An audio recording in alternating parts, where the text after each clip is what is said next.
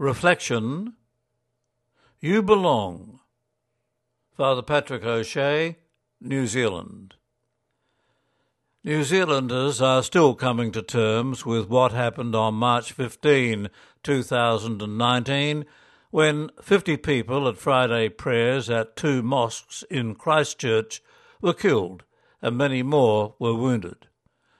My own reflections have been shaped in some measure by the theme of Social Justice Week 2018 in New Zealand, which was Everyone Has a Part to Play. Its focus was belonging. So, one of the things that I noticed is that this act of extreme violence was committed by what is referred to as a lone wolf. This term suggests an isolated individual with a limited sense of belonging.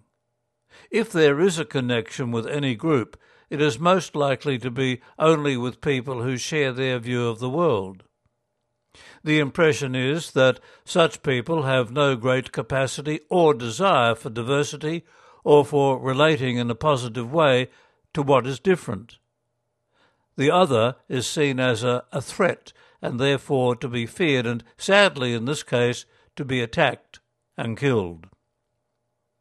In the West, there is a growing tendency to go it alone. We have seen this in the USA, which has pulled away from a number of international agreements, including the Paris Accord on climate change, and is focused mainly on its own interests.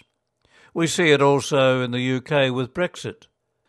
This movement towards isolation is happening in a world where so many of the big issues we face are global in scope and impact and require coordinated and shared responses. What is needed is for people to come together rather than isolating themselves even more. And that is what we have witnessed here after March 15. What will stay in my memory are images of women of other religious traditions and none wearing headscarves as a very visible act of solidarity with their Muslim sisters.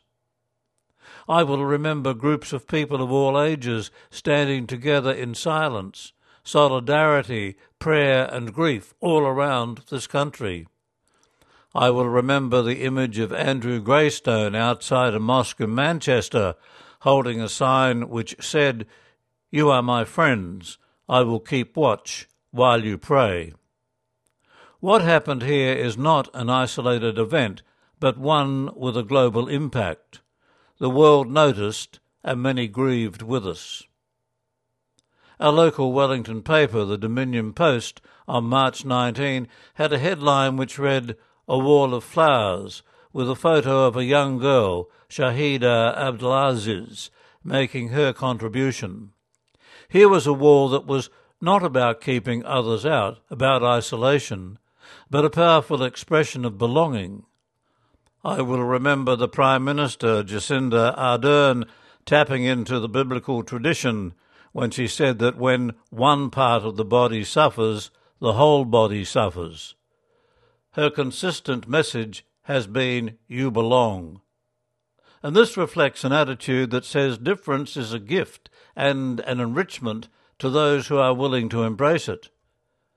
Many here desire and have a capacity to let this openness be what defines us as a nation. It is natural that those directly affected will remember most strongly what happened to their loved ones and the sense of loss that this act created for them and the Muslim community. The trauma of the event will take time and effort to heal, and hopefully that will be aided in some way by the part played by many New Zealanders who responded to this tragedy by coming together and reaching out to their hurting brothers and sisters and reinforcing in many different ways the message, You belong. The article written by Father Patrick O'Shea resides at St Columban's Lower Hutt, New Zealand. A statement from Columban Superior General Father Tim Mulroy. To Muslims in Aotearoa, New Zealand, and around the world, The Missionary Society of St. Columban condemns in the strongest possible terms the terrorist attacks which unfolded in Christchurch, New Zealand on March 15, 2019. We reiterate the sentiments of the Catholic bishops of New Zealand in their message of solidarity with the Muslim community of Aotearoa, New Zealand, at this very difficult time. We also join with Pope Francis in sending condolences to the victims and their loved ones. We condemn all forms of violence, extremism, and terrorism. We pray for all those killed and injured in the attacks during the Friday prayers in Christchurch, their families and friends, and all affected by this tragedy. Yours in solidarity, Father Tim Mulroy, Columban Superior General.